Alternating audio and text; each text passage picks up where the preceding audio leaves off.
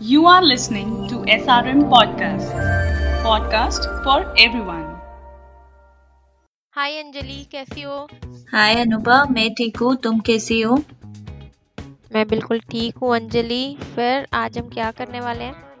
अनुभव जो last year हमारा गया है हालाँकि कोरोना का साल अभी भी चल रहा है होपफुली वैक्सीन सब रिकवर कर दे बट इस कोरोना ने सबको फिजिकली चाहे ना किया हो बट मेंटली एवरी लाइक एक सिंगल ह्यूमन नहीं बचा होगा मेरे ख्याल में जिसको अफेक्ट नहीं हो। राइट हाँ, तो वो क्योंकि लाइक और सबसे बेसिक चैलेंज पेरेंट्स के लिए आया है स्पेशली जिनके बच्चे तीन साल से लेकर दस ग्यारह साल के हैं जो खुद इतने मेच्योर नहीं है कि अपना ध्यान रख पाए और उनको घर के अंदर, क्योंकि वो एज ग्रुप होता है जो मैक्सिमम टाइम इतना पढ़ाई का टेंशन नहीं होता है तो वो बाहर ही रहते हैं। और उनको घर के अंदर एंगेज करना एक्टिवली तो बहुत ही बड़ा टास्क पेरेंट्स के लिए रहा है। और बच्चों की भी मेंटल हेल्थ पे, बड़ों की, हर किसी की बहुत फ़र्क पड़ा है right yes Anjali right you are right actually मैं इस बात से बिल्कुल को रिलेट करती हूँ, क्योंकि ऐसा है कि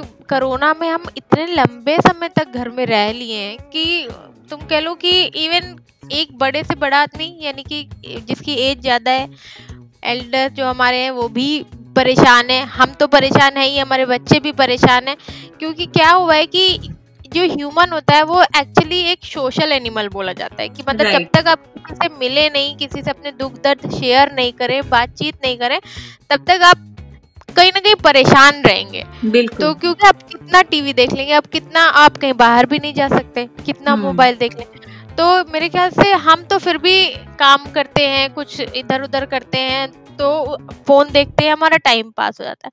बच्चे एक्चुअली बहुत परेशान हो गए इस कोरोना सीज़न में, क्योंकि उनके फ्रेंड्स छूट गए। राइट स्कूल छूट गया स्क्रीन और- टाइम इतना बढ़ गया बढ़ गया। पेरेंट्स राइट और अब तो एक्चुअली पढ़ाई भी उनकी स्क्रीन पर ही चल रही है उनको Online. तीन घंटे तो हाँ तीन घंटा तो ऑनलाइन क्लासेस करनी है फिर वो टीवी भी देखेंगे फिर वो मोबाइल भी देखेंगे तो एक्चुअली ऐसा हो गया है कि बच्चों का मतलब थोड़ा सा तो मेंटली ऐसे लगता है कभी कभी कि जैसे डिप्रेस्ड हो जा रहे हैं बिल्कुल मेरे और साथ हालाँकि हाँ हम्म। मेरे साथ एक्चुअली क्या हुआ कि मेरा म, तो अनफॉर्चुनेटली ऐसे मिसहैप की वजह से मैं इधर आ गई पर मेरा यहाँ आना मेरे नेटिव में बहुत अच्छा रहा इस वजह से क्योंकि यहाँ मेरे साथ हम एक बहुत बड़ी जॉइंट फैमिली में हैं और मेरे बच्चों को खेलने के लिए उनके सेम एज ग्रुप थोड़े बड़े थोड़े छोटे कई बच्चे कजन्स मिल गए हाँ। कजिन्स मिल गए बट तो उनके अनुभा लिए थोड़ा एक्चुअली मैंने ये चीज़ फेस की है क्योंकि मैं यहाँ न्यूक्लियर में रह रही हूँ हम सिर्फ़ तीन लोग हैं इस मतलब मेरी फैमिली में यहाँ पे। तो आरोही जो मेरी डॉटर है वो बहुत ही जॉली नेचर की थी जब नॉर्मल टाइम चल रहा था वो इतने उसमें बिहेवियर चेंजेस आए हैं बात बात पे नाराज़ होती है चिढ़ती है मतलब गुस्सा आ जाता है जिद्दी हो रही है बहुत से बिहेवियर चेंजेस बच्चों में दिखे हैं।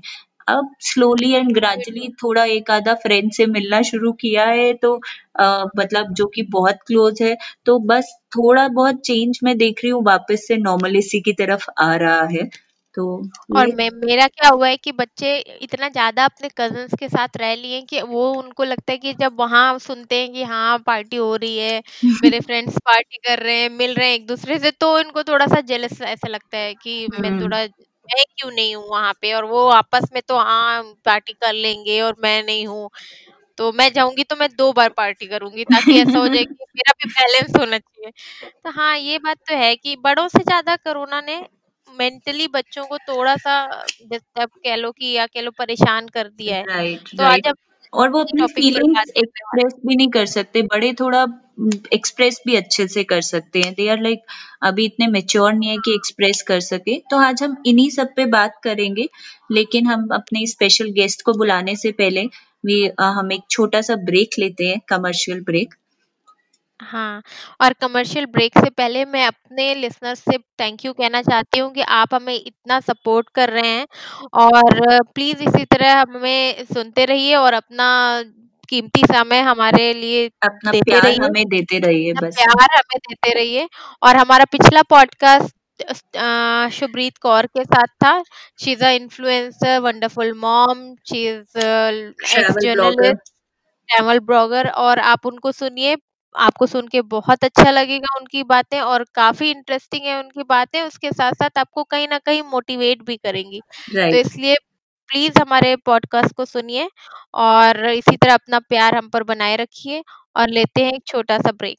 Let's have a quick commercial break.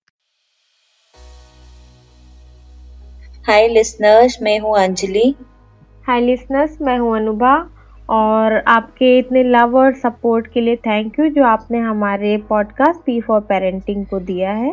Right right, जिसमें हम बहुत सी मदर्स की अलग अलग फ़ील्ड से जो मदर्स हैं उनकी अलग अलग जर्नी शेयर करते हैं।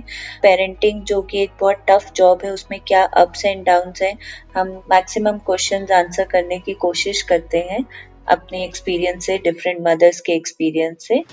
तो आप हमें इसी तरह और भी सपोर्ट कर सकते हैं हमारे नए पैट्रियन पे। हमारे पैट्रियन बन सकते हैं। आप Patreon dot com slash P for parenting पे जाके हमारे पैट्रियन बनिए और आप जब इसको सब्सक्राइब करेंगे तो you will get some exclusive offer Like early access to episodes आपको हमारा एक्सक्लूसिव जूम कॉल रहेगा you will get our P for parenting special merchandise So these are the few exclusive benefits which you will get if you become our Patreon. So please uh, become our Patreon. Go to the website patreon.com slash p for parenting. Link will also be mentioned in our description.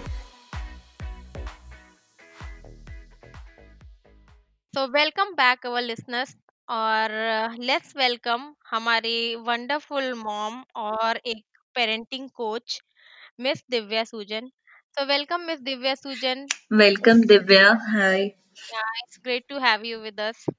Hello hello hello happy parents सबसे पहले तो मैं शुक्रिया कहना चाहूँगी अंजलि और अनुभा का जिन्होंने मुझे अपने शो पे इनवाइट किया and I am very delighted to be here today तो pleasure is ours only Yes, क्योंकि yes. आप आप आई हैं और आप हमको इतनी अच्छी अच्छी बातें बताने वाली हैं पेरेंटिंग टिप्स देने वाली हैं हो ज़रूर सकता है से कि ये ज़रूर हमारे बहुत काम आए नो एक्चुअली आज के टाइम पे पेरेंटिंग कोच की ज़रूरत बहुत लोगों को है क्योंकि सब पेरेंट्स अपने बच्चों में बिहेवियर चेंजेस देख देख के बहुत कंफ्यूज हो चुके हैं कि कैसे उसको रिएक्ट करें। तो प्लीज़ तो and thanks for giving your time actually Divya no no pleasure is all मैं खुश हूँ कि एटलीस्ट आप मुझे इनवाइट किए मुझे मौका मिला बात करने का और इतने सारे मॉम्स और पेरेंट्स से इंटरेक्ट करने का. So I am really happy today so Divya सबसे पहले आप अपने बारे में थोड़ा सा कुछ बताइए। तो अगर अ, मैं अपने बारे में बताऊँ तो yes I am a housewife and I am not just a housewife but a proud housewife you know why I said proud ये सिर्फ़ मैं अपने लिए नहीं कह रही हूँ बट यहाँ मौजूद सारी मम्मियों के लिए कह रही हूँ। हमारा हर एक दिन यूनिक होता है है कि नहीं? हमारा हर एक दिन यूनिक होता है और चैलेंजेस से भरा हुआ होता है। मल्टीटास्किंग में तो हम माहिर होते ही हैं और अपने दिन भर का शेड्यूल प्लान करना और अगर उस शेड्यूल में भी जब कभी लास्ट मिनट में चेंजेस होता है तो जिस तरह से पानी यू नो कंटेनर के हिसाब से पानी अपना शेप बदल लेता है, एक माँ भी अपने रोल के हिसाब से खुद को माउल्ड कर लेती है और हर एक फ़ील्ड में उतने ही डेडिकेशन के साथ अपना हंड्रेड परसेंट देती है। तो हाउसवाइफ बनना वेरी वेल सेड बात नहीं है। Exactly exactly exactly. और बहुत लोग ये समझते हैं बहुत ही डीमोटिवेट करते हैं but actually it's a toughest task actually it's a very tough job क्योंकि एक्चुअली uh, ये मेरा खुद का पर्सनल एक्सपीरियंस है कि ऑफ़िस में जाके वर्क करना is just half of what we do as हाउसवाइफ्स at home क्यों? क्योंकि ऑफ़िस में तो कोई डिस्टर्बेंस ही नहीं होता। पर घर में रह के इतने डिस्ट्रैक्शन होने के बावजूद जो मॉम्स वर्क लाइफ और पर्सनल लाइफ को मैनेज कर पा रही हैं they are I mean no less than ordinary अरे राइट मैं आपको आज की बात बताती हूँ। मैं एक्चुअली हम we are podcaster like so हमारा मैं ये नहीं कहूँगी कि हम फुल डे बिज़ी रहते हैं नाइन टू टेन मतलब नाइन टू एट का जॉब है या नाइन टू सिक्स का जॉब है हमारा लेकिन फिर भी हम बिज़ी रहते हैं नॉर्मल हाउसवाइफ की तुलना में। और मेरे आज मैं अभी पॉडकास्ट रिकॉर्ड करने के लिए आपके साथ आ रही थी तो जैसे ही मैंने अपना लैपटॉप ग्रैब किया और मैं फ़ोन ऑन लेके आने लगी तो दूसरे रूम में मेरी बेटी बोली सारा कि मम्मी आप क्या जा रही हो? फिर से कोई एपिसोड रिकॉर्ड करने जा रही हो क्या? मैंने कहा हाँ। तो कह रही है क्या तुम एपिसोड रिकॉर्ड करते समय मुझे मिस नहीं करती हो क्या? मतलब मैं एक घंटा आपसे बात करूँगी या डेढ़ घंटा बात करूँगी उसमें उनका क्वेश्चन है कि आप तो मैंने उनसे पूछा कि बेटा आप पापा भी तो कितना काम करते हैं? अभी तो देखो इतने समय से वर्क फ्रॉम होम ही कर रहे हैं। तो पापा भी तो आपको मिस करते होंगे कि नहीं मिस करते होंगे? आपने उनसे तो पूछा नहीं। तो मुझसे कहने लगी आई नो वो मुझे मिस करते होंगे पर वो बात करते करते खुश रहते हैं ना। मैं देखती हूँ कि वो कभी कभी लाफ करते हैं अपनी मीटिंग्स में ये वो। पर मुझे लगता है कि आपको मेरी याद ज़रूर आती होगी बातें बातें मतलब आपको पॉडकास्ट रिकॉर्ड करते तो मैंने कहा अच्छा। नो एक्चुअली मतलब आज के टाइम पे मतलब ये नहीं है कि वर्किंग मदर बहुत ज़्यादा काम करते हैं या हाउसवाइफ ज़्यादा करते हैं बट जो एक नज़रिया अगर आप बोल देते हो like this is my personal experience I tell you कि जब मेरी बेटी बॉर्न हुई थी, मैंने अपनी जॉब छोड़ी थी तो she was like around four तब हम न्यूक्लियर फैमिली में थे, मैं नहीं था कि मैं कर पाऊँ तो जब मेरी डॉटर बॉर्न हुई और मैंने अपनी जॉब छोड़ी शी वाज दैट टाइम मतलब दो तीन साल मैंने जैसे ब्रेक लिया थ्री फोर इयर्स की हो गई थी वो, पर तब तक मैंने जॉब नहीं ज्वाइन किया था, मैं फुल टाइम पेरेंटिंग ही कर रही थी। तो we went to one marriage और वहाँ पे एक लेडी मुझे मिली, और उन्होंने मुझसे पूछा सो उनका बेटा भी उतने साल का था बट शी वॉज़ वर्किंग तो उसने मुझसे पूछा तो आपका क्या चल रहा है? मैंने कहा फ़िलहाल तो अभी फुल टाइम पेरेंटिंग ही चल रहा है। तो she said oh till now resting wow और आई फील सो sad कि where is the resting you get two weeks two week off I did get even a one hour off like तो जो मतलब जब तक आप respect बीमार हाँ। ना हो तब तक आपको काम ही करना है। आई नो जब आपको रिस्पेक्ट दोनों को मिलना चाहिए चाहे वो ऑफ़िस वर्किंग तो देखो दोनों मदर्स ही हैं। बस फ़र्क. सिर्फ़ इतना है वो घर पे वर्क कर रहे हैं और वो बाहर वर्क कर रहे हैं। तो आई थिंक रिस्पेक्ट सभी डिजर्व करते हैं वेदर वो ऑफ़िस में जाने वाली मदर्स हो या घर पे काम करने के लिए मदर्स हैं फुल टाइम पेरेंटिंग कर रहे हैं तो रिस्पेक्ट सभी को मिलना चाहिए उतना। बट यू नो हम काफ़ी सारे घरों के अंदर देख देखते हैं कि पापा को आप कह के बुलाया जाता है और मम्मा मम्मा को तो तू करके बुलाया जाता है। वो यू you नो know, वो डिफरेंस हम घर से जो स्टार्ट करना चाहिए वो घर से स्टार्ट नहीं हो पा रहा है somehow I don't know why कि फ्रैंकली स्पीकिंग मुझे समहाउ सोसाइटी जिस तरह से मदर्स को सपोर्ट करती है या बच्चे पालने पोसने का जो काम को जिस तरह से देखती है I was not very much satisfied I was not very much happy hmm बच्चों की देखभाल करना, उन्हें अच्छे वैल्यूज़ देना, at the end of the day उन्हें डिसेंट ह्यूमन बीइंग्स बनाना, ओवरऑल ये मदरहुड और पेरेंटिंग का ये जो जॉब है, सबसे बड़ा रिस्पॉन्सिबिलिटी है, सबसे इम्पोर्टेंट और सबसे डिफ़िकल्ट जॉब है। देन व्हाई मतलब very moms efforts go unnoticed क्यों सोसाइटी इन चीज़ों को अनदेखा कर देती है? मैं एक चीज़ और और यस, यस। और एक्चुअली ऐसा होता है कि अ, जो एक मदर होती है मैं हमेशा बोलती हूँ कि वो बच्चे को डिलीवर करती है उसको बड़ा करती है उसके साथ साथ जो सबसे बड़ा काम करती है वो उसका कैरेक्टर शेप अप करती है क्योंकि आगे चल के इसी कैरेक्टर के साथ वो इंसान पूरी ज़िंदगी बिताने वाला है करेक्ट, और करेक्ट। पढ़ाई लिखाई तो वो राइट करेगा ही लेकिन जो एक अच्छा इंसान बनने की या एक थोड़ा गड़बड़ या बुरा इंसान कह लीजिए बनने की शुरुआत होती है वो आपको आपके घर से ही होती है। तो अगर एंड uh, मुझे आप ऐसा लगता है अनुभव ये दोनों की रिस्पॉन्सिबिलिटी है। इंडियन पे मतलब सोसाइटी में अगर बच्चा अच्छा कर रहा है तो पापा पे गया है। गलती हुई है तो मम्मी की हुई है। This is like common thing इस लॉकडाउन से uh, रिलेटेड अगर हम देखा जाए ना तो अगर अ, ये कुछ महीनों का जो लॉकडाउन था, काफ़ी सारे लोग के लिए जेल की तरह रहा है। पर क्या हो अगर किसी इंसान को ज़िंदगी भर का लॉकडाउन मिल जाए तो? और मैं उससे भी आगे जाके पूछना चाहती हूँ कि क्या हो यदि वो व्यक्ति सामने से आके चूज़ करे कि मुझे ज़िंदगी भर का लॉकडाउन मिले तो? तो शायद आपको लगेगा कि ऐसा कोई व्यक्ति हो ही नहीं सकता, पर मैं कहना चाहती हूँ कि वही व्यक्ति आपकी माँ है और वही व्यक्ति आपकी वाइफ है। अगर इन कुछ महीनों के हाँ आई मीन इन कुछ महीनों के लिए घर पे बैठना पड़ा तो स्ट्रेस आया कि नहीं? फ्रस्ट्रेशन आया कि नहीं स्ट्रेस हुआ, गुस्सा हुआ, काफ़ी लोग डिप्रेशन में चले गए, सुसाइड के बारे में सोचने लगे। तो सोचिए ज़रा उस मम्मी के पास डिग्री होते हुए भी, जॉब और प्रोफ़ेशनल क्वालिफ़िकेशंस होते हुए भी, सब बगल में छोड़ के सिर्फ़ अपने फैमिली के लिए, सिर्फ़ और सिर्फ़ अपने बच्चों की परवरिश करने के लिए, ज़िंदगी भर का लॉकडाउन पूरे दिल से खुशी-खुशी एक्सेप्ट कर लेती है।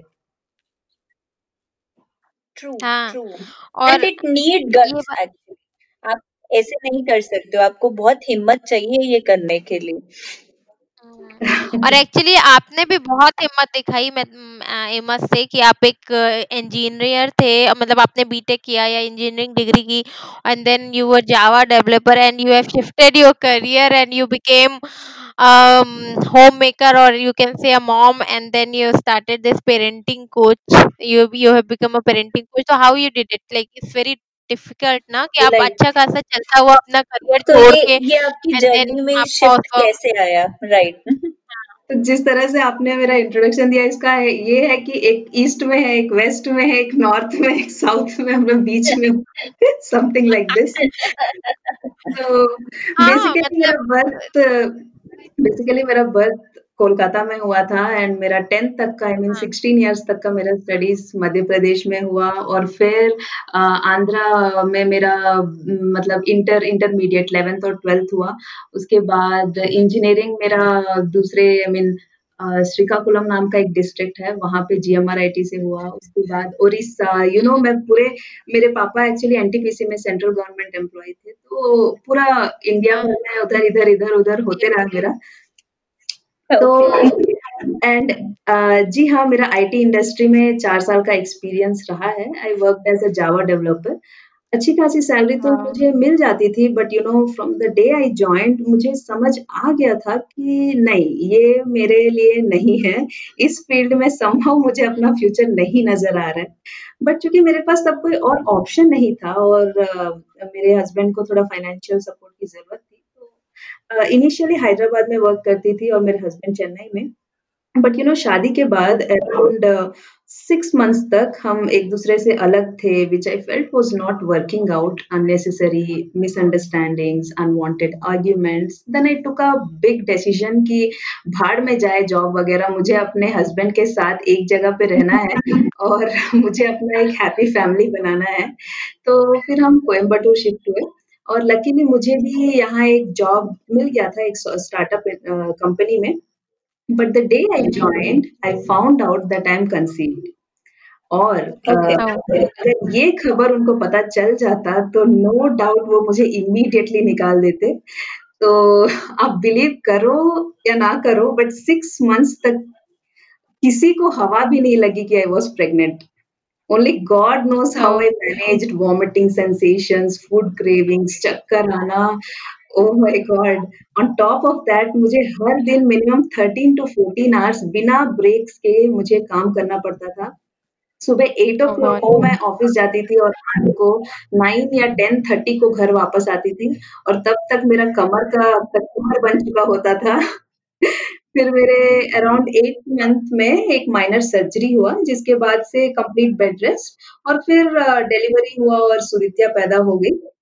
एंड मैंने ठान लिया कुछ भी हो जाए I am not going back to that IT industry again तो ओके तो मतलब IT industry is horrible place जी हाँ, वो तो है ही अब उसके बाद वाला जो मेरा फ़ेज़ आया वो now as a new mom मुझे काफ़ी सारे लूप होल्स दिखे ट्रेडिशनल पेरेंटिंग में, may be due to lack of knowledge या लैक ऑफ़ एजुकेशन या लॉजिकल थिंकिंग, जो भी हो।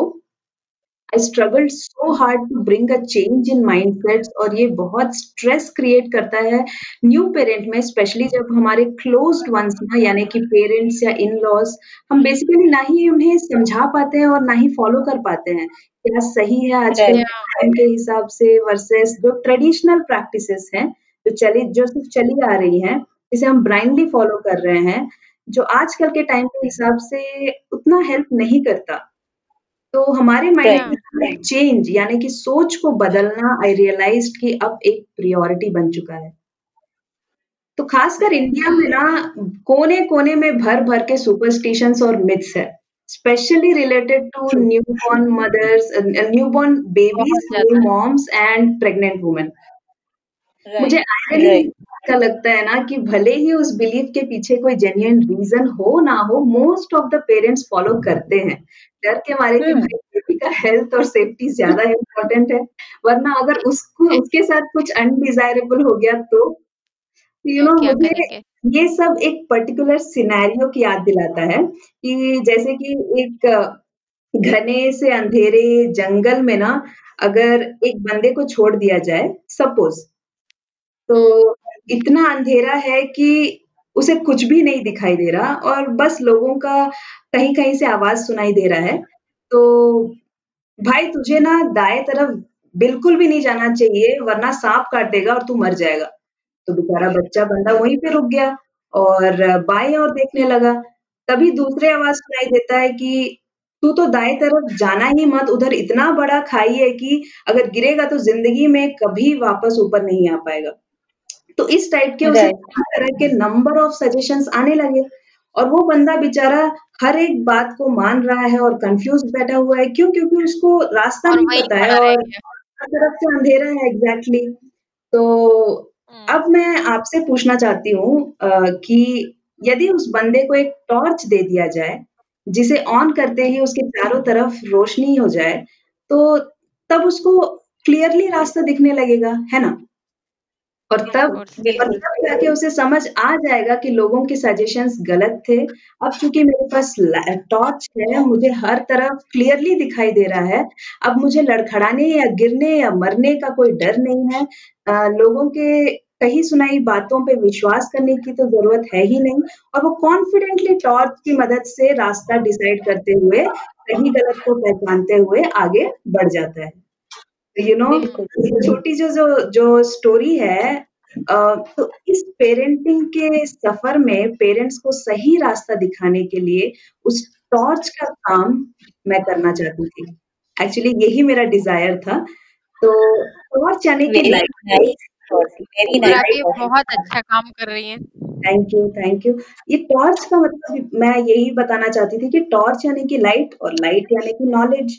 यदि एज़ अ पेरेंट हमें हमारे पास प्रॉपर नॉलेज होगा, तो हमें भी लोगों के हर एक बात को ब्लाइंडली फॉलो करने की ज़रूरत नहीं पड़ेगी और कॉन्फिडेंटली बिना लड़खड़ाए हम भी अपने इस जो पेरेंटिंग का सफ़र है, उसको सक्सेसफुली फिनिश कर पाएँगे। और एक्चुअली मेरे साथ भी ऐसा हुआ था क्योंकि जब मैं अ, मेरे सारा बॉर्न हुई तो मैं अपने नेटिव में थी और हमारे यूपी में क्या होता है इतनी तरीके की बातें होती है न्यू करेक्ट, बॉर्न को या करेक्ट। न्यू मॉम को लेके कि मतलब आपको कहाँ बैठना है, कितना बैठना है, उठना, चलना और लेटना, हर चीज़ के लिए यहाँ पे कोई ना कोई बात है। तो ऐसा हो गया था कि हालाँकि मेरी मैं अपने मदर के घर पे थी तो मेरे यहाँ इतना ज़्यादा मेरी मम्मी भी इत इतना मानती नहीं थी। पर आप कह लीजिए कि मैंने हाफ़ ही झेला है क्योंकि उनको जितना पता था मैंने सिर्फ़ उतना ही झेला है और वो भी पूरा जानती नहीं थी। तो मुझे उतना ही बहुत ज़्यादा लगता था। तो ऐसा हो गया था बीच में कि कभी-कभी तो हम लोग तू-तू मैं-मैं पर उतर आते थे कि नहीं-नहीं ऐसा नहीं होना चाहिए, ऐसा नहीं होना चाहिए। वो मतलब मालिश करते समय तो लोई से मालिश करनी है तो सारे बाल निकल जाएँगे। मैं कहती थी वैक्स करा लेगी मेरी लड़की, रहने दो एक्चुअली दर्द इस अभी चीज़ मत पे दो। तो इस चीज़ पे तो भी बहुत ही वो किया था कि हाँ। लगता था कि बच्चा इतना पेन हो रहा है और वो हम क्यों कर रहे हैं जस्ट फॉर अ ब्यूटी मतलब छोटा हाँ। बच्चा 10-12 दिन का आप उसको रगड़ रहे हो कि भाई बॉडी हेयर निकालना है। तो एक्चुअली और मैं आपको बताऊँ है, हाँ। मैंने उस पे भी स्टडी किया था, हाँ, वो भी एक मिथ है। In fact right. Actually completely myth है। भी रहता है। यस, मैं यस, हाँ, यस। मैं आपको बताती हूँ, मेरी लड़की को सारा को तीन महीना जब तक मैं यहाँ थी, जब तक मैं वापस चेन्नई नहीं गई, तब हम चेन्नई में रहते थे, तब तक उसको खूब मालिश हुई क्योंकि आप अपनी माँ से कितना ही लड़ो, पर आप अंत में हार ही जाते हो, जीत नहीं सकते उनसे, ठीक है? क्योंकि अल्टीमेटली वो आपकी माँ है और करेक्ट। मैंने भी हाथ जोड़ लिए उनके आगे और उनको सब मालिश-वालिश जो होना था वो होती रही सारा को। और सारा के मैं आपको बता दूँगी इतने बाल हैं कि मतलब उसको शायद 12-13 साल की उम्र के बाद से वैक्सिंग स्टार्ट करनी पड़े, अच्छे खासे बाल है मतलब जितने she is a hairy person you can say और मेरे लड़के को वो ब बैंगलोर में हुआ, तब हम बैंगलोर शिफ्ट हो गए थे और वहाँ पे सिर्फ़ और सिर्फ़ मैं थी और मेरी मेरी मासी आ गई थी उस वक़्त जब उसका बर्थ हुआ। तो वहाँ पे उसके साथ ऐसा कुछ भी नहीं हुआ और उसके शरीर पे एक बाल नहीं है मतलब वो एकदम चिकना है और जिसको चिकना होना चाहिए। तो ये एक्चुअली जेनेटिक है। और ये बहुत सी चीज़ें हैं लाइक और स्पेशली जो एक होता है कि बर्थ के बाद फोर्टी डेज़ तक वो इतने सारे रिस्ट्रिक्शंस होते हैं आप बुक नहीं पढ़ सकते आप बैठ नीचे नहीं हो सकते। और जबकि इंडिया से बाहर आप देखो तो वो काम पे चले जाते हैं। करेक्ट। अब तो इंडिया पे भी काम पे चले जाते हैं लेकिन जहाँ पे इधर थोड़ा नानी दादी वाला हिसाब रहता है वो थोड़ा सा कठिन रहता है। मतलब लाइक उतने दिन मुझे याद है जो मेरे घर में आंटी काम करने आती थी फोर्टी डेज़ में वो भी मुझे थोड़ी बहुत अ, मशवरे दे देती थी कि बेटा ये नीचे से मत उठाना ये मैं कर देती हूँ। अरे तुम बुक पढ़ रही हो तो क्या कर मतलब बंदा पूरा दिन बैठ के एक कमरे में करे तो क्या कर? रहे कुछ तो करेगा। मतलब काम वाली से लेके दूध वाला और ये और वो आई जो नो भी जो भी आसपास आगे से जो भी निकल रहा है जा रहा है सब ऐसे सजेशंस छोड़ छोड़ के चले और आपका फ्रस्ट्रेशन लेवल वैसे ही आपकी बॉडी में इतने सारे चेंजेस हार्मोनल फ़िज़िकल इतना सारा कुछ हुआ होता है और आपका फ्रस्ट्रेशन लेवल इतना ज़्यादा बढ़ जाता है कि आप जब ये सारी एडवाइजेस सुन रहे होते हो यू फील लाइक कि यार ये हो क्या गया मेरी लाइफ में? वो सब तो इसीलिए बताते हैं ना क्योंकि अ, मतलब उनके जमाने में ऐसा किया हुआ था और इसीलिए वो बस करते चले आ रहे हैं और हमें भी कर दिया हमारे बच्चे को भी कर दिया हमारे पोते को भी करने के लिए रेडी हो गए। क्योंकि ये सब देख हाँ मतलब हमारी जितनी भी लर्निंग होती है वो हमारे पेरेंट्स से ही होती है या उनको उनके पेरेंट्स से मिली होती है। तो एक्चुअली हम जो भी सीखते हैं वो हम अपने ऑफस्प्रिंग्स में भेजते हैं अपने सारे ट्रेड्स एक्चुअली तो वो ऐसे भी होता है कि कुछ ना कुछ बातें बिना सिखाए भी आ ही जाती हैं। अपनी और माँ एक की हम सीख सबसे लेते हैं हमसे हमारे बच्चे सीख हाँ लेंगे। और एक सबसे बड़ी बात है ऐसा नहीं है कि वो गलत है बट उनका लाइफस्टाइल और हमारे लाइफस्टाइल में बहुत सा अंतर है तो हम ब्लाइंडली फॉलो नहीं कर सकते। आप जो अच्छी चीज़ है जो रीजनेबल है आपकी सेहत के लिए अच्छा है डॉक्टर से कंसल्ट करिए सही बंदे से कंसल्ट करके आप उनको अप्लाई करिए। लेकिन एकदम ब्लाइंडली आप कहो कि नहीं उन्होंने बोल दिया तो हमें करना ही है दैट्स रॉन्ग जो मुझे समझ में आता है।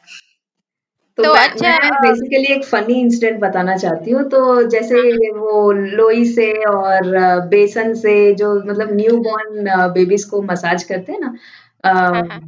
तो क्या हुआ कि स्टार्टिंग में मेरी बच्ची को वैसे ही इनिशियल डेज़ में 40 डेज़ से छोटी थी और उसको बदन भर में वो बेसन लगा के लगा लगा के रगड़ रहे थे। और क्या हुआ कि जब वो 20 दिन 15 दिन या 20 दिन की थी तो उसके पूरे बदन भर में रैशेस हो गए। और इतने बुरे रैशेस हो गए कि इमीडिएटली हॉस्पिटल लेके जाना पड़ा। तो डॉक्टर ने देखते ही पूछा कि तुम लोगों ने क्या किया इस छोटी बच्ची के साथ? तो मैंने मैं बोल दी मम्मी को लेके गई थी मैं इसलिए क्योंकि जो सुनना था मम्मी को सुनना था। तो हाँ। मैं बोली कि मम्मी बेसन लेके ऐसे रगड़ाई तो बोले कि बेसन लेके? बच्ची को पकोड़े तलने ले क्या?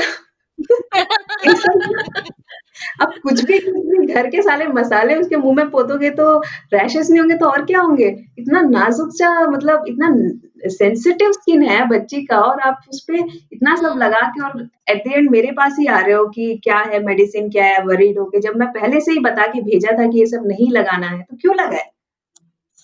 इसका आंसर मेरे मम्मी के पास नहीं था लेकिन उसके बाद से ना कुछ भी मैं मना करती हूँ और मम्मी कुछ भी करती है उसके अगेंस्ट तो मैं पक्का मम्मी को लेके जाती हूँ क्योंकि सुनना अच्छा तो आपने हमको ये तो बता दिया कि पेरेंटिंग कोच क्या होता है कि वो एक लाइट की एक तरह काम करता है कि आपको सही रास्ता दिखा सके। लेकिन अब मैं ये जानना चाहती हूँ कि जैसे चाइल्ड साइकेट्रिस्ट और चाइल्ड साइकोलॉजिस्ट क्या होते हैं? तो सिंपल वर्ड्स में बताया जाए तो चाइल्ड साइकियाट्रिस्ट के पास वो बच्चे जाते हैं जिनका साइकोलॉजिकल या मेडिकल कंडीशंस काफ़ी कॉम्प्लेक्स होते हैं। जैसे कि सीवियर डिप्रेशन या साइकोटिक बिहेवियर या सीवियर एंजाइटी या बाइपोलर डिसऑर्डर या ऑटिज्म इस टाइप के एकदम सीवियर मेडिकल कंडीशंस में। बल्कि अ, ओके जो चाइल्ड साइकोलॉजिस्ट होते हैं वो बच्चे के बिहेवियरल प्रॉब्लम्स या एडजस्टमेंट इश्यूज़ या फिर लर्निंग इनएबिलिटी जैसे कंडीशन से डील करते हैं। बस इतना ही प्रॉब्लम मतलब डिफरेंस है दोनों में। डिफरेंस है। ओके अच्छा तो ओके तो हम वो ये कैसे मेडिकल के जानेंगे? लिए है? हाँ और ये हम्म बिहेवियर चेंजेस में है। Exactly exactly. साइकोलॉजी तो हम भी पढ़ सकते हैं आप आप और मैं भी पढ़ सकते हैं लेकिन साइकियाट्रिस्ट बनने के लिए एक डिग्री चाहिए होता है क्योंकि वो कॉम्प्लेक्स मेडिकल कंडीशन डील करता है। ओके सो हम कैसे जानेंगे कि हमारे बच्चे को कब मतलब साइकोलॉजिस्ट की हेल्प या साइकेट्रिस्ट की हेल्प की ज़रूरत है? मोस्ट प्रोबेबली तो मोस्ट uh, प्रोबेबली तो हमको बस साइकोलॉजिस्ट की ही ज़रूरत पड़ सकती है क्योंकि बिहेवियर में ही ज़्यादा चेंजेस दिखाई देते हैं बच्चों में। तो जैसे जिद्दी हो रहा है या ठीक से खाना नहीं खा रहा है या फिर अ, कुछ लोग कुछ बच्चे क्या होते हैं सबसे मिलते हैं मतलब स्ट्रेंजर से भी बहुत खुल के बिहेव करते हैं खुल के फैमिली मेंबर्स जैसे ट्रीट करते हैं और कुछ बच्चे कि जाने माने लोगों से भी ठीक से बात नहीं कर पाते हैं। तो वो सब इंट्रोवर्ट एक्सट्रोवर्ट इश्यूज़ और बच्चा ठीक से नहीं सीख पाता है तो उसके लिए स्पेशल क्लासेस होते हैं। बच्चा ठीक से बोल नहीं पाता है तो उसके लिए होता है। तो ये सारी चीज़ें साइकोलॉजिस्ट के अंडर अंडर ही आएँगे लेकिन ये जो सीवियर डिप्रेशन है और ये जो सीवियर सीवियर केसेस हैं ऑटिज़्म वग़ैरह, ये तो आई मीन सब बाय बर्थ जैसे बच्चा पैदा होता है, तो जैसे कुछ माइल्ड माइलस्टोन्स होते हैं कि बेबी थ्री मंथ्स में at least object moving object को देख सकता है, सिक्स मंथ्स में स्माइल कर सकता है या बैठ सकता है। ये जो माइल्ड माइलस्टोन्स जब क्रॉस नहीं हो पाता है बेबी, तो ऑब्वियसली बच्चे में कुछ तो प्रॉब्लम है वरना तो साइकोलॉजिस्ट कैन सर्व मतलब they can do the work okay. So हमें कैसे मतलब अगर हमारा बच्चा जिद्दी है तो हमको फिर अ, क्या करना होगा उसके लिए? जिद्दी कैसे लाइक डील करना आजकल होगा की अ, हाँ मतलब हाँ आजकल जिद्दी है दिव्या जैसे देखा जाए कि stubborn है। हाँ मतलब अ, ऐसा भी है कि पहले की फैमिलीज़ थोड़ी बड़ी फैमिलीज़ होती थी आजकल ज़्यादातर न्यूक्लियर फैमिलीज़ हैं। एक एक या दो दो बच्चे हैं ज़्यादातर एक भी है। तो बहुत स्टबन हो जाते हैं थोड़े पैम्पर्ड भी रहते हैं। तो उस स्टबन नेचर को कैसे लाइक डील किया जाए? हाँ, यहाँ पे मैं आपको एकदम एक इंटरेस्टिंग कॉन्सेप्ट बताने वाली हूँ कि बेसिकली जब बच्चा पैदा होता है तो सबसे पहले वो क्या करता है? रोता है करेक्ट रोता है राइट होता है तो जब उसके पेट में अनईजीनेस फील होता है या भूख लगता है तो चूँकि वो अपने जरूरतों को शब्दों में एक्सप्रेस नहीं कर पाता तो रोना और गुस्सा करना ये दो चीज़ें हर एक बच्चे के सबकॉन्शियस माइंड में नेचुरली प्री प्रोग्राम्ड होता है। तो जैसे जैसे बच्चा बड़ा होता है तो उस नेचुरली नेगेटिव प्रोग्राम को हमें पॉजिटिव प्रोग्राम में कन्वर्ट करना है। तो बेसिकली बच्चों का नेचुरल टेंडेंसी है इसे मतलब गुस्सा करना या स्टबन कर स्टबन होना गुस्सा होना या रोना ये बच्चों का नेचुरल टेंडेंसी है। इसे कोई बीमारी के तौर पे या नेगेटिव के तौर पे इसे ना देखें। यहाँ हम्म। बच्चा गलत नहीं है उसका गुस्सा भी गलत नहीं है बट हाँ उसका उस गुस्से को एक्सप्रेस करने का तरीका गलत हो सकता है। तो हम्म एज अ पेरेंट यहाँ हमारा रोल ये है कि उस गस, उस अ, गुस्से को सही रास्ता दिखाना और जिसे हम एंगर मैनेजमेंट कहते हैं। तो राइट हाँ इसके लिए मेरे पास कुछ पॉइंट्स हैं अ, जो मतलब श- मतलब सबसे पहला चीज़ तो हाँ। अवॉइड अटेंशन हम्म सबसे हम्म पहली चीज़ बच्चा गुस्सा क्यों करता है? नंबर वन उसे कोई खिलौना चाहिए या उसे कोई गेम खेलना हो? नंबर टू उसे कुछ खाना हो? या नंबर थ्री उसे कुछ करना हो? करेक्ट तो इन हाँ। चीज़ों में से अगर हम किसी भी चीज़ को करने के लिए रोकते हैं तब बच्चा गुस्सा करता है। है ना? तो सबसे पहली चीज़ जब बच्चा जब बच्चा गुस्सा गुस्से में हो और यदि हमें उस, उसे कुछ समझाना हो या उससे बात करना हो तो नेचुरली उसके आवाज़ से भी ऊँचे आवाज़ में हमें बात करना होगा। हम्म हाँ। तो अगर आप ऐसे चिल्लाओगे तो बच्चा और भी ज़्यादा गुस्सा हो जाएगा और और ज़ोर से चिल्लाने लगेगा। तो बढ़ता ही जाएगा फिर हम चिल्लाएँगे। मतलब जो एक बढ़ जाता है बेसिकली उससे। करेक्ट तो ये कॉन्वर्सेशन या तो गुस्से से या पनिशमेंट से मोस्टली एंड हो जाएगा। मैं तो क्या क्या करती हूँ कभी कभी इतना परेशान हो जाती हूँ कि मैं कहती हूँ कि अब तुमको रोना है तो तुम थोड़ी देर रो लो और मैं अभी थोड़ी देर में देखूँगी तुमको जब तुम थोड़ा काम डाउन हो जाओगे। तो इसका श्योर शॉर्ट तरीका ये है कि जब भी आपको लगे कि बच्चा नॉर्मल से ज़्यादा गुस्से में है या ऊँची आवाज़ में बात कर रहा है तो इमीडिएटली आप वहाँ पे रुक जाए और बच्चे से बोले कि बेटा मुझे एक इम्पोर्टेंट काम याद आया। मैं जरा वो काम कंप्लीट करके आ जाती हूँ या फिर किचन में स्टोव ऑन है मैं दो मिनट में ऑफ़ करके आ जाती हूँ। तो आप बेसिकली कुछ भी करके उस सिचुएशन को दो से पाँच मिनट तक अवॉइड करने की कोशिश करें। तो बेसिकली इस दौरान बच्चे को भी शांत होने का टाइम मिल जाता है और आपको भी। आपका माइंड भी डाइवर्ट होगा और बच्चे का भी। जो गुस्सा हमें आ रहा है चिल्लाने का जो मैं चिल्ला दूँगी टाइप से जो टेम्पटेशन होता है वो भी हमारे कई बार कई बार वो चिल्लाने से भी ज़्यादा पेरेंट्स का हाथ भी उठ जाता है चाहते हुए ना चाहते हुए जो कि एक और गलत इम्पैक्ट उनके दिमाग पे डालता है। करेक्ट तो मेरे घर में। मेरा मेरी जो बेटी है वो तो बहुत सीधी-सादी सी है मतलब अगर आप उसको कुछ भी कहेंगे वो फट से मान लेती है, चाहे वो टीवी देखने के लिए आप मना करें चाहे कुछ भी। पर जो मेरा बेटा है वो थोड़ा बदमाश टाइप का लड़का है और थोड़ा हाइपर एक्टिव वाला चाइल्ड है। तो उसको कभी-कभी मैं ऐसे बेवकूफ़ बनाती हूँ, ऐसा करती हूँ मैं मुझे पता नहीं था कि मैं ये काम थोड़ा सही कर रही हूँ। तो जब वो रोता है या कुछ भी ऐसी चीज़ों की ज़िद करता है, तो मैं उसको हल्क ये एग्जैक्टली ये तो नहीं कहती हूँ कि मैं तुम रुको भी मैं दो मिनट में काम करके आई। पर मैं ऐसे होता है कि जब वो रो रहा होता है तो मैं ऐसे कुछ अरे वो देखो रैबिट आ गया। अरे ये देखो ऐसा हो गया। कुछ कुछ इधर उधर की बातें और हाँ डाइवर्ट कर देती हूँ। मैं ऐसे कहती हूँ अरे तुमको पता है नाना का फ़ोन आया था और वो मुझसे कह रहे थे ये वो।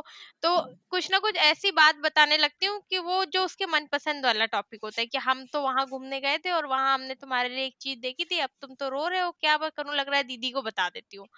तो वो तब उसमें चुप हो जाता है। पर जो मेरी शांत बेटी है जो अगर वो रोना शुरू करती है तो मैं आपको सच बता रही हूँ उसको चुप कराना बहुत ही मुश्किल है क्योंकि वो आसानी से बहलती नहीं है। मतलब उसको आप बेवकूफ़ नहीं बना सकते। जैसे ध्रुव को तो मैं तुरंत एक मिनट में चुप करा देती हूँ। जैसे वो रो रहा है बस मैंने उसको इधर उधर की दो चार बात बताई और वो चुप हो गया। पर सारा के साथ ऐसा है कि आपको सच में हाथ जोड़ के और भाग जाना होता है वहाँ आई नो आरोही का भी ऐसा है और कोरोना में मुझे लगता है वो थोड़ा और बढ़ गया है।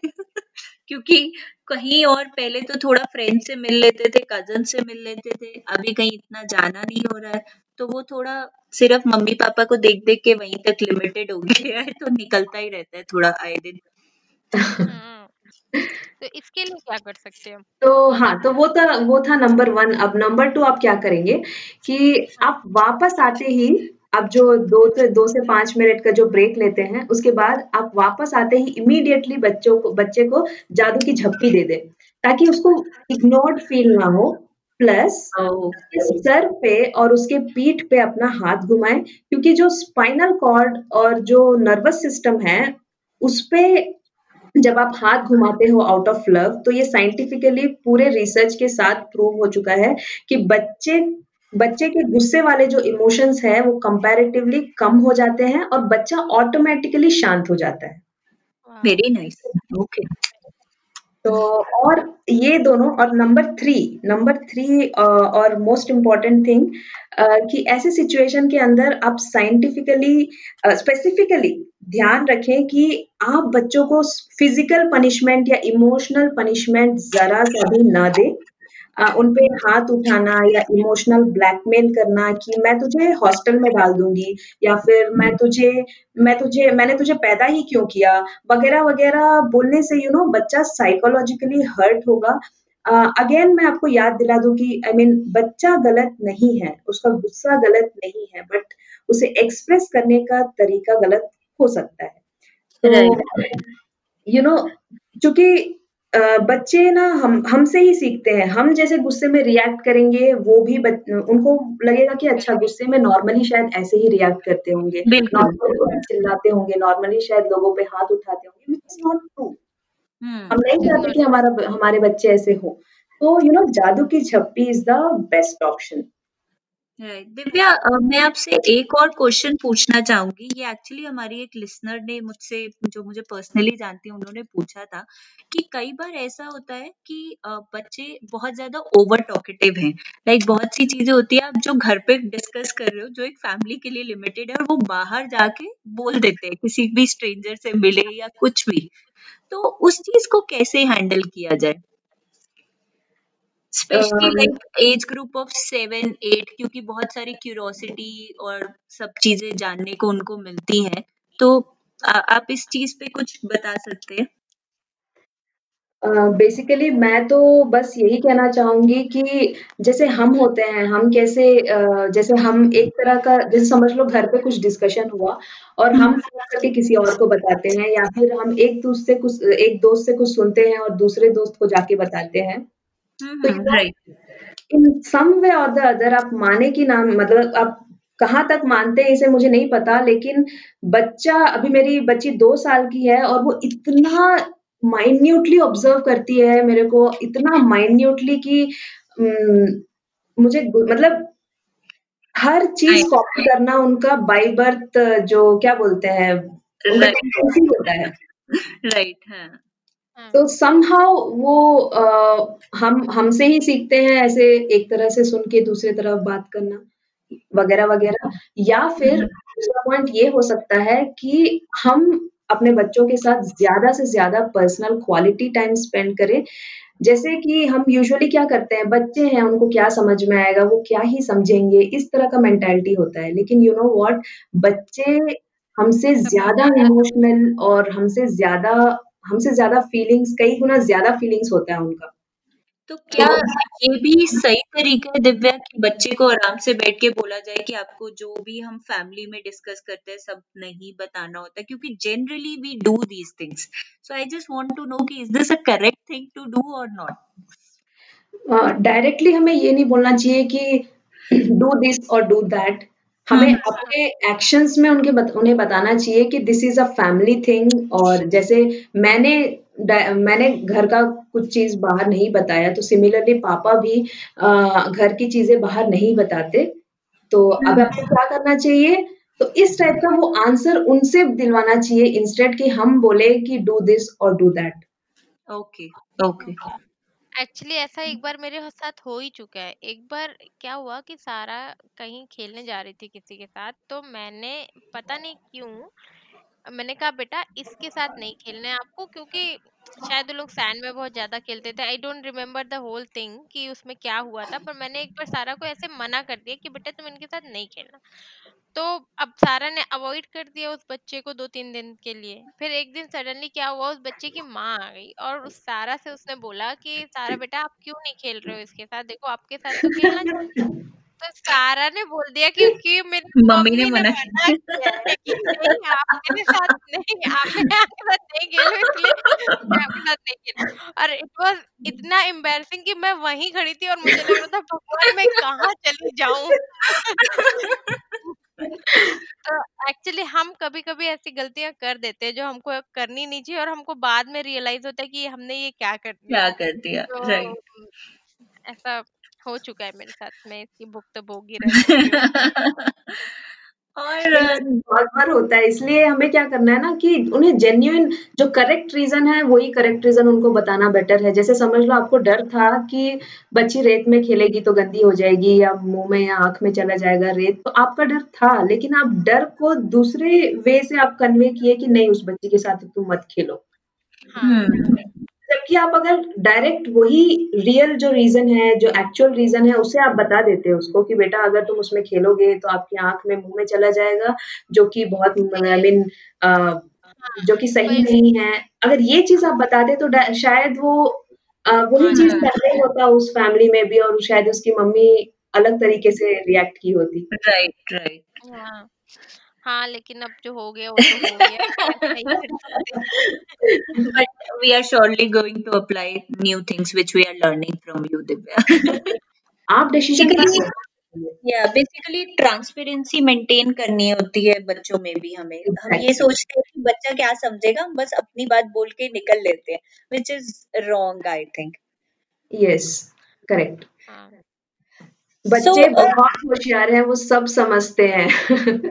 राइट राइट अब आजकल के बच्चे तो ओवर स्मार्ट है। लाइक हम मैं तो मैं कहती हूँ कि हम अपने टाइम पे बहुत डम्प थे। मतलब जो मम्मी पापा ने बोला बिना आँख बंद किए बस मान लिया।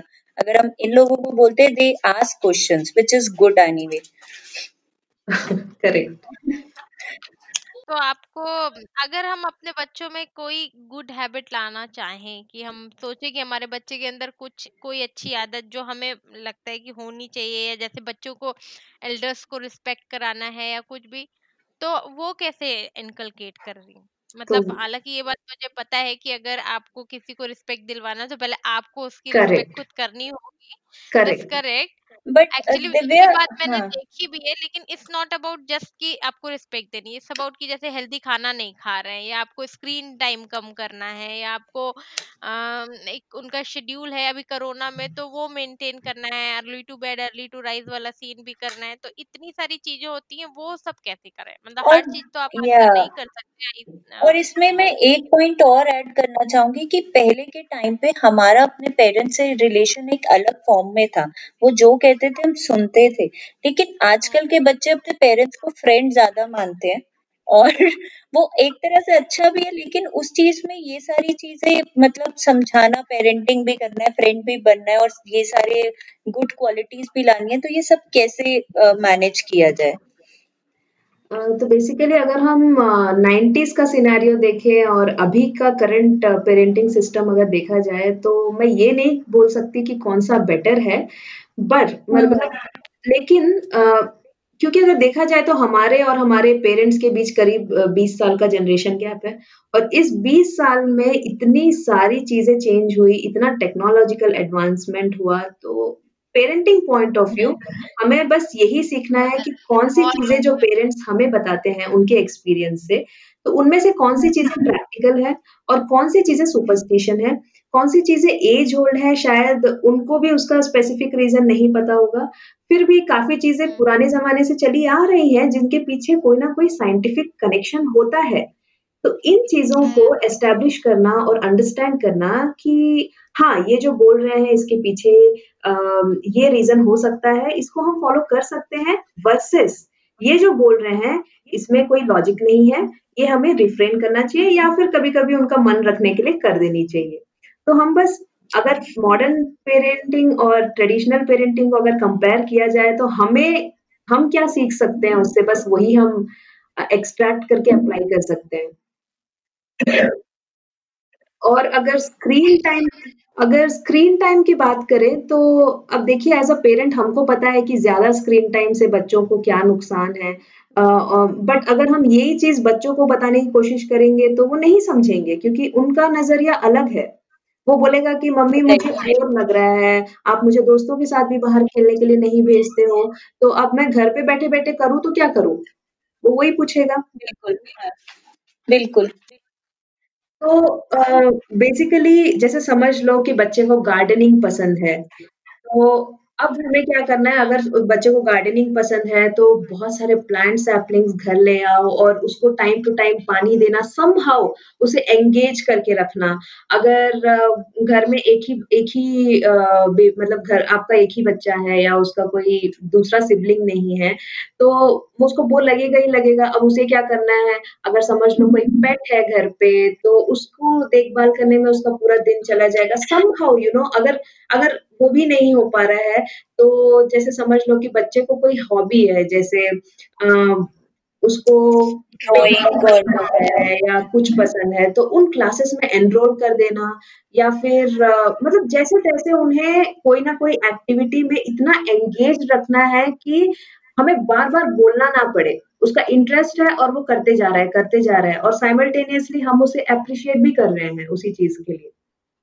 राइट अगर थोड़ा-सा बच्चा बड़ा है जैसे उसका एरिया ऑफ़ इंटरेस्ट जैसे समझ लो बिज़नेस में उसका इंटरेस्ट है या म्यूज़िक में है या फिर उसको सीए बनना है, तो उस टाइप का अगर इंटरेस्ट है तो उन लोगों के रिलेटेड इंटरव्यूज़ या उससे रिलेटेड वीडियोज़ वग़ैरह आप उनके उन्हें देखने को कह सकते हो और उसके बाद आप ये भी कह सकते हो कि बेटा मुझे बहुत इंटरेस्ट है ये सब में लेकिन अ, मुझे इतना टाइम नहीं मिला कि मुझे ये सब ये सब के बारे में मैं सीखूं। तो तुम ये सब देख के मुझे प्लीज़ सिखा दो ओके तो इससे क्या होगा उसको एक रेस्पॉन्सिबिलिटी आएगा और और वो बैठ के उसके बारे में सीखेगा और आपको सिखाएगा और जब आप अप्रिशिएट करोगे तो वो धीरे-धीरे अपने टाइम पास वाले स्क्रीन टाइम को धीरे-धीरे वो प्रोडक्टिवली यूज़ करने लगेगा। Right, right. और मैं मुझे ऐसा लगता है अभी ये आपने अच्छी बात बोली रिस्पॉन्सिबिलिटी वाली बात मुझे ऐसा लगता है कोरोना ने भले ही कुछ बहुत ज़्यादा अच्छी बातें ना की हो लेकिन कुछ तो बहुत अच्छी बातें ऐसी हो गई कि हमने क्वालिटी टाइम स्पेंड किया अपने बच्चों बच्चों के के साथ साथ। करेक्ट, और करेक्ट। एक्चुअली ऐसा हो गया कि मेरे दो बच्चे मुझे बहुत ज़्यादा इस बात की चिंता नहीं होती कि या, ये क्यों बोर हो जाएँगे इनको स्क्रीन टाइम बहुत ज़्यादा मिल रहा है क्योंकि वो आपस में ही लड़ झगड़ के खेल कूद के कुछ ना कुछ करके टाइम बिता ही लेते हैं। उनको बहुत ज़्यादा टीवी या मोबाइल की ज़रूरत महसूस नहीं होती। सारा तो शायद ही दिन में कहीं दस मिनट मोबाइल देखती हूँ।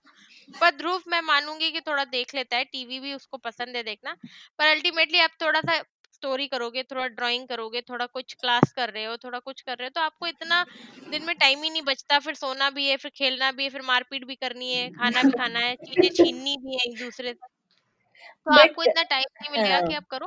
पर मुझे लगता है कि एक चीज़ तो अच्छी हो गई कि थोड़ा रिस्पॉन्सिबल हो गए। अब जैसे कोरोना ने जब से अपने टॉयज उठा के रखो आप थोड़ा अपना ये देखो अपने अ, मैं जैसे कपड़े लाती हूँ फोल्ड करने के लिए तो मैं बोल देती हूँ अपने अपने कपड़े अलग करो कि इसमें कौन सा तुम्हारा है कौन सा दीदी का है। तो हाँ, दोनों भाई बहन अपने अपने कपड़े अलग कर लेते हैं फिर आरोही मेरे साथ ऑल्सो मेक फोल्ड माउंटेन्स कि ये मम्मी के कपड़ों का माउंटेन है ये पापा के हाँ ये मेरा है। तो इससे क्या होता है कि इन लोगों को अब थोड़ी रिस्पॉन्सिबिलिटी ये आ गई कि अगर मैंने ही कोई सामान, जैसे हम लोग अभी धूप में बैठते हैं यहाँ नॉर्थ में काफ़ी ठंड पड़ रही है तो अगर जैसे मैंने मैट वहीं छोड़ दिया या सब सामान मैं उठा के लाई हूँ, कोई एक छोटा इनका सामान, चाहे एक छोटा सा ब्लॉक ही पड़ा है या कुछ भी छूट गया तो ये जानते हैं कि ये मेरा सामान है और फट से लाके उसको वहीं जगह रखते हैं जहाँ इनको रखना है। मतलब अब चीज़ें पहले जैसे होता था जैसे साल भर पहले सामान इधर उधर पड़े रहते थे और खेला और फेंक के चले गए वो हम्म। चीज़ें अब मैं कहूँगी कि कोरोना ने काफ़ी रिस्पॉन्सिबल बना करेक्ट, दिया है मेरे करेक्ट। बच्चों को। और दिव्या मैं सा भी आपकी बात से रिलेट करूँगी। जैसे आपने गार्डनिंग का बोला तो जब एकदम पीक ऑफ़ लॉकडाउन था तो हमने बहुत सारे यूट्यूब चैनल देखे और उसमें गार्डनिंग के बारे में सीखा। हम सैपलिंग्स भी नहीं लेके आए क्योंकि सब तो बंद था तो हमने बहुत सी ऐसी चीज़ें देखी जो सब्ज़ियाँ आपके घर पे आ रही है उसी से आप कैसे उगाओ? तो अब वो सीन हो वाओ! चुका है कि जब जब भी मैं सब्ज़ी या फ्रूट काटती हूँ तो उसके सारे सीड्स आरोही ले जाती है। और एक एक डब्बे में उसमें लेबल करके रख लेती है कि हम ये भी उगाएँगे ये भी। तो मैं उसको उस दिन हंस रही हूँ। मुझे ऐसा लग रहा है कि हमें एक ज़मीन खरीदनी पड़ेगी फॉर द फ़ार्मिंग पर्पस हाँ। हाँ और न जाने कितने तो सेब खा खा के इन लोगों ने सीड इकट्ठा किए हैं आई नो बस मेरे घर में लाइक टमाटो कैप्सिकम धनिया सब उग चुका है मतलब और बहुत सारे अभी पेंडिंग है क्योंकि जगह नहीं बची है उगने का। अब तो आपको मार्केट करने की हाँ। भी ज़रूरत नहीं है। बिल्कुल।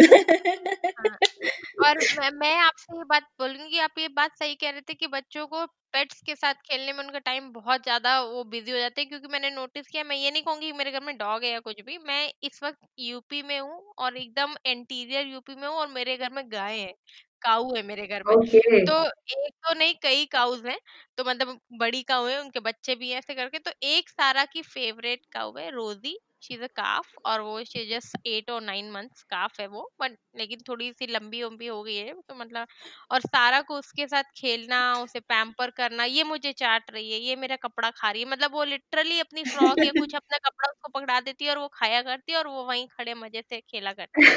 तो मतलब ये सब करना इनको काफ़ी पसंद है और मैं देखती हूँ कि इस सब की वजह से थोड़ा सा इन लोगों का मतलब मज़ा आता है इनको। नानी हाउस ये मेरी मम्मी के घर में काउस। हम्म तो इनको यहाँ आना इनका मेन मोटो यही रहता है कि हम जाके काउस के साथ खेलेंगे। और इतनी बच्चे नेचर से जितना जुड़े उतना अच्छा है मेरे हाँ। ख्याल से। राइट राइट अरे आपको पता नहीं है मेरे बच्चे तो ऐसे हैं कि सड़क पे कोई भी छूटा तो छूटा मोटा कोई भी जानवर देख लेंगे तुरंत पालने के लिए तैयार होते हैं। गोट देख ली चलो गोट पाल लें शीप देख ली शीप पाल लें गाय देख ली गाय पाल लें कुत्ता देख ली कुत्ता पाल लें अरे सेम सच में सुदीप्ता भी हमने तो वैसे ही है, उसको बहुत पसंद है। एक टर्टल हाँ था वो ऐसे सड़क के किनारे रेंगता रेंगता पता नहीं कैसे मेरे घर आ गया। अब वो टर्टल हमने पाल लिया। हम क्या करते हैं हमारे बच्चों ने ज़बरदस्ती पालने के लिए बोल दिया अब हम हमको फिर ऐसा हो गया कि क्योंकि मुझे यहाँ आना था अपनी मम्मी के घर थोड़े दस पंद्रह दिन के लिए किसी कारण से तो मुझे अब टर्टल को मैं क्या करती मम्मी ने बोला मतलब मेरी मदर इन लॉ ने कि इसको तो अभी हम लोग नहीं रख सकते हैं क्योंकि अ, न, इसके लिए अभी तो थोड़ा सा मुश्किल हो जाएगा हम लोगों को इसको रखना। ऐसा करते हैं इसको अपनी मेड को दे देते तो हमने उस मेड अपनी मेड को टर्टल तब दिया जब हमारे बच्चे वहाँ से मतलब हम नानी हाउस आ गए उसके बाद वो टर्टल भिजवाया गया। कि और वो एक्चुअली छोटे हैं ना इनको पता नहीं है टर्टल और हमको भी थोड़ा टर्टल के साथ रहने का अब जैसे डॉग है तो ये है ऐसा कि ह्यूमन का फ्रेंड है बहुत समय से कैट है काऊ है अभी टर्टल और ये सब फिशेस भी अगर बोल में ही है आपको टच नहीं करना। अभी लोग हाथ में ले लेके टर्टल घूमेंगे कौन सा पैरासाइट कौन सा इन, क्या कुछ इन्फेक्ट कर दे अभी हमको करेक्ट इतना करेक्ट नॉलेज नहीं है ना कोरोना की बात से तो हम थोड़ा इसलिए भी डरते हैं। तो हमने हाँ। टर्टल उठा के अपने अपनी मेड को दे दिया। तो मतलब हाँ ये बात पेट वाली बात बहुत अच्छी थी। मैं इसे बिल्कुल रिलेट करती हूँ। अ, अच्छा आप तो आप तो एक पेरेंटिंग कोच भी हैं। आपका पेरेंटिंग का एक मंत्रा क्या है? आपको ऐसा क्या लगता है? एक ऐसी बात जो आपको लगती है कि हाँ ये बहुत सही बात है और ये मुझे दूसरों को बतानी भी चाहिए कि आप भी यूज़ कर सकते हो अपने पेरेंटिंग में? ओके तो अ, मैं मैं जो फॉलो करती हूँ वो एक ही मंत्रा और मैं उसी को शेयर करना चाहती हूँ। कि अपने बच्चों को प्यार दो जो कि हर एक पेरेंट बाय डिफ़ॉल्ट करता ही है। प्लस उसके साथ साथ उसको ज़िंदगी को एक्सपीरियंस करने का फ्रीडम भी दो। आई रिपीट कि उसे प्यार के साथ साथ अपने ज़िंदगी को खुद से जीने और उसको एक्सपीरियंस करने का फ्रीडम भी दो। यदि हम प्यार के साथ वो फ्रीडम अगर नहीं देंगे तो वो लव वो लव नहीं है। आई I मीन mean, उसका उसका उस लव का वैल्यू नहीं है। क्योंकि फॉर एग्ज़ाम्पल अगर कोई हमें प्यार करता हो और हमें डोमिनेट करता हो, हमारे लाइफ को एक्सपीरियंस करने के लिए रोकता हो, तो वो रियल लव नहीं है। आपको वो लव अच्छा नहीं लगेगा। करेक्ट। राइट तो आपके आपके जीवन में भी दो टाइप के एक्सपीरियंस हुए होंगे ना, कुछ अच्छे हुए होंगे, कुछ गलत हुए होंगे। तो आज हम जब पीछे मुड़ के देखते हैं, तो आप में से आई I मीन कितने लोग आई I मीन mean, आप लोग अगर एग्री करते हैं कि वो बुरे एक्सपीरियंसेस भी ज़रूरी थे, करेक्ट? राइट राइट बहुत कुछ सीखने को मिलता है यस, एक्सपीरियंस बुरा होता है, पर जीवन के अंदर वो जो लेसन देता है ना, वो तो सही देता है। बिल्कुल बिल्कुल तो हमें एज़ अ पेरेंट ना what I can relate to is हमें हमें एज़ अ पेरेंट हंस के तरह होना चाहिए। हंस के तरह क्यों? क्योंकि हंस को यदि ग्लास में पानी और दूध मिक्स करके दे दिया जाए, तो जो राजहंस है ना, वो सिर्फ़ इसमें से दूध पी लेगा और पानी एज़ इट इज़ पड़ा रहेगा। तो सेम वे मेरे बच्चे को सही एक्सपीरियंसेस हो और मे बी गलत एक्सपीरियंसेस हो, हमें अपने बच्चों की परवरिश इस तरह से करना चाहिए कि जिसके अंदर मेरा बच्चा सही क्या और गलत क्या, दोनों में से सही का चुनाव कर पाए और गलत को एक्सपीरियंस के हिसाब से गलत के एक्सपीरियंस के हिसाब से वो सही का चुनाव करे। बट नॉर्मल पेरेंट्स क्या करते हैं, वो उन गलत एक्सपीरियंस को रोकना चाहते हैं। वो रोलर पेरेंट बनना चाहते हैं। हमें अपने बच्चों के लिए रोलर पेरेंट नहीं बनना है, रोल मॉडल बनना है, रोलर मॉडल नहीं बनना है। राइट हाँ राइट पर तो एक्चुअली ऐसा भी होता है ना आप जैसे मान लीजिए कि अगर हम अम, जैसे हम लोगों के बच्चे काफ़ी बिलो टेन इयर्स जो बच्चे ओके, उनको हम फ्रीडम उनको असल में चाहिए क्या? देखिए उनको चाहिए टीवी खाना स्नैक्स ये वो और उनके इतने कोई फ्रीडम वाले वो बात ही नहीं है तो उनको कैसे फ्रीडम दे? मतलब फ्रीडम तो एक्चुअली हम हमें तो लगता है कि वी आर मॉडर्न पेरेंट तो अब फ़िलहाल हम हमको तो लगता है जो वो करना चाहते हैं हम तो उन्हें पूरी छूट देते हैं। इस पे पर अनुभव मैं एक उसमें भी चीज़ स्पेसिफिक हाँ। क्या है?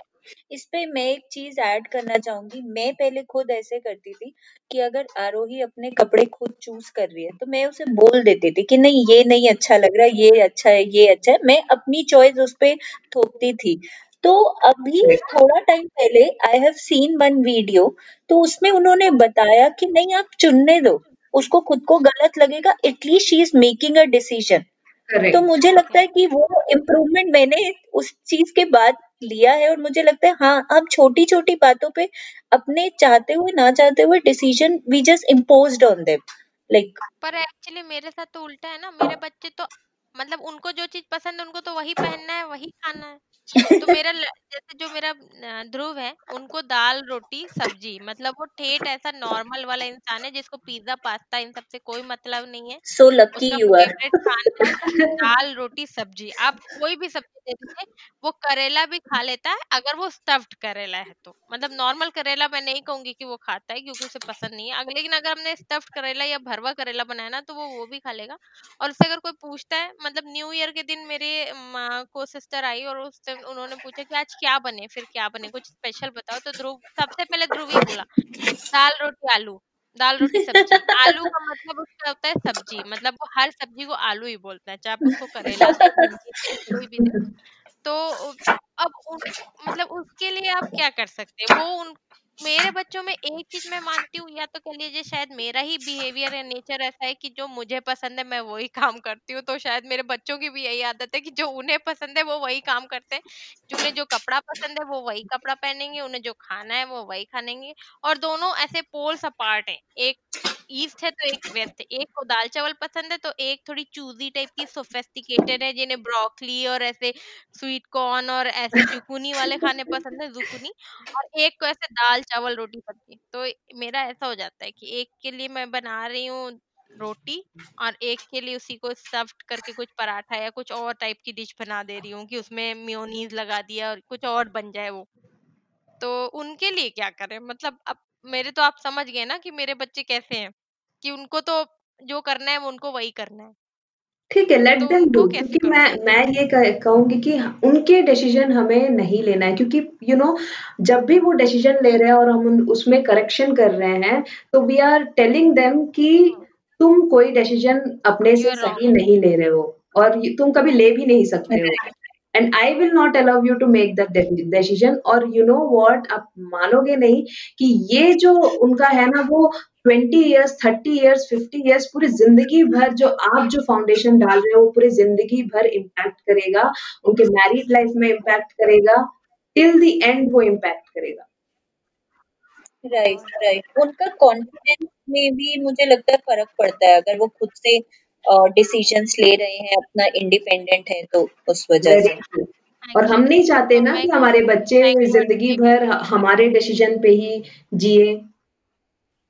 और वो राइट जी भी नहीं सकते ना क्योंकि हम जब अभी हमको हमारे माँ बाप के डिसीजंस लगते हैं कि पुराने जमाने के हैं तो हमारे भी तो एक समय में पुराने जमाने के हो जाएँगे बिल्कुल उनके हिसाब बिल्कुल तो करेक्ट तो फिर कैसे होगा हम दिव्या ऐसे वो रह भी नहीं पाएँगे हमारे डिसीजंस के सहारे। राइट राइट तो दिव्या, एक और चीज़ मैं पूछना चाहूँगी, जैसे आजकल हमारी फैमिलीज़ छोटी हैं तो हम जनरली बच्चों को खुश करने के लिए बहुत छोटी छोटी चीज़ों पे उन्हें एक रिकग्निशन देते हैं, जिससे उन्हें फेलियर्स का मतलब एहसास बहुत कम होता है। लाइक स्कूल्स में भी हमारे टाइम पे बहुत ज़्यादा कंपटीशन होता था, जो कि अब धीरे धीरे न्यू एजुकेशन पॉलिसी भी अगर हम देखें तो कम होता जा रहा है which is in one way good but क्या वो ओवर ऑफ़ रिकग्निशन या बहुत ज़्यादा अरे वाह बेटा एप्रिसिएशन हर छोटी छोटी बात पे करना ठीक है गलत है आप इस पे क्या बोलना चाहेंगे?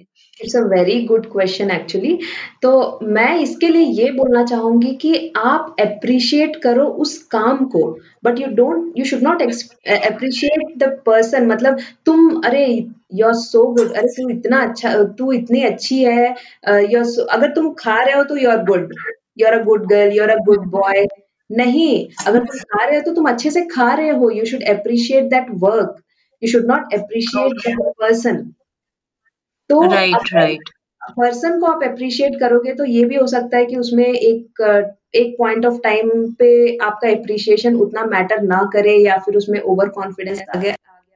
ऐसा कोई भी सिनेरियो हो सकता है।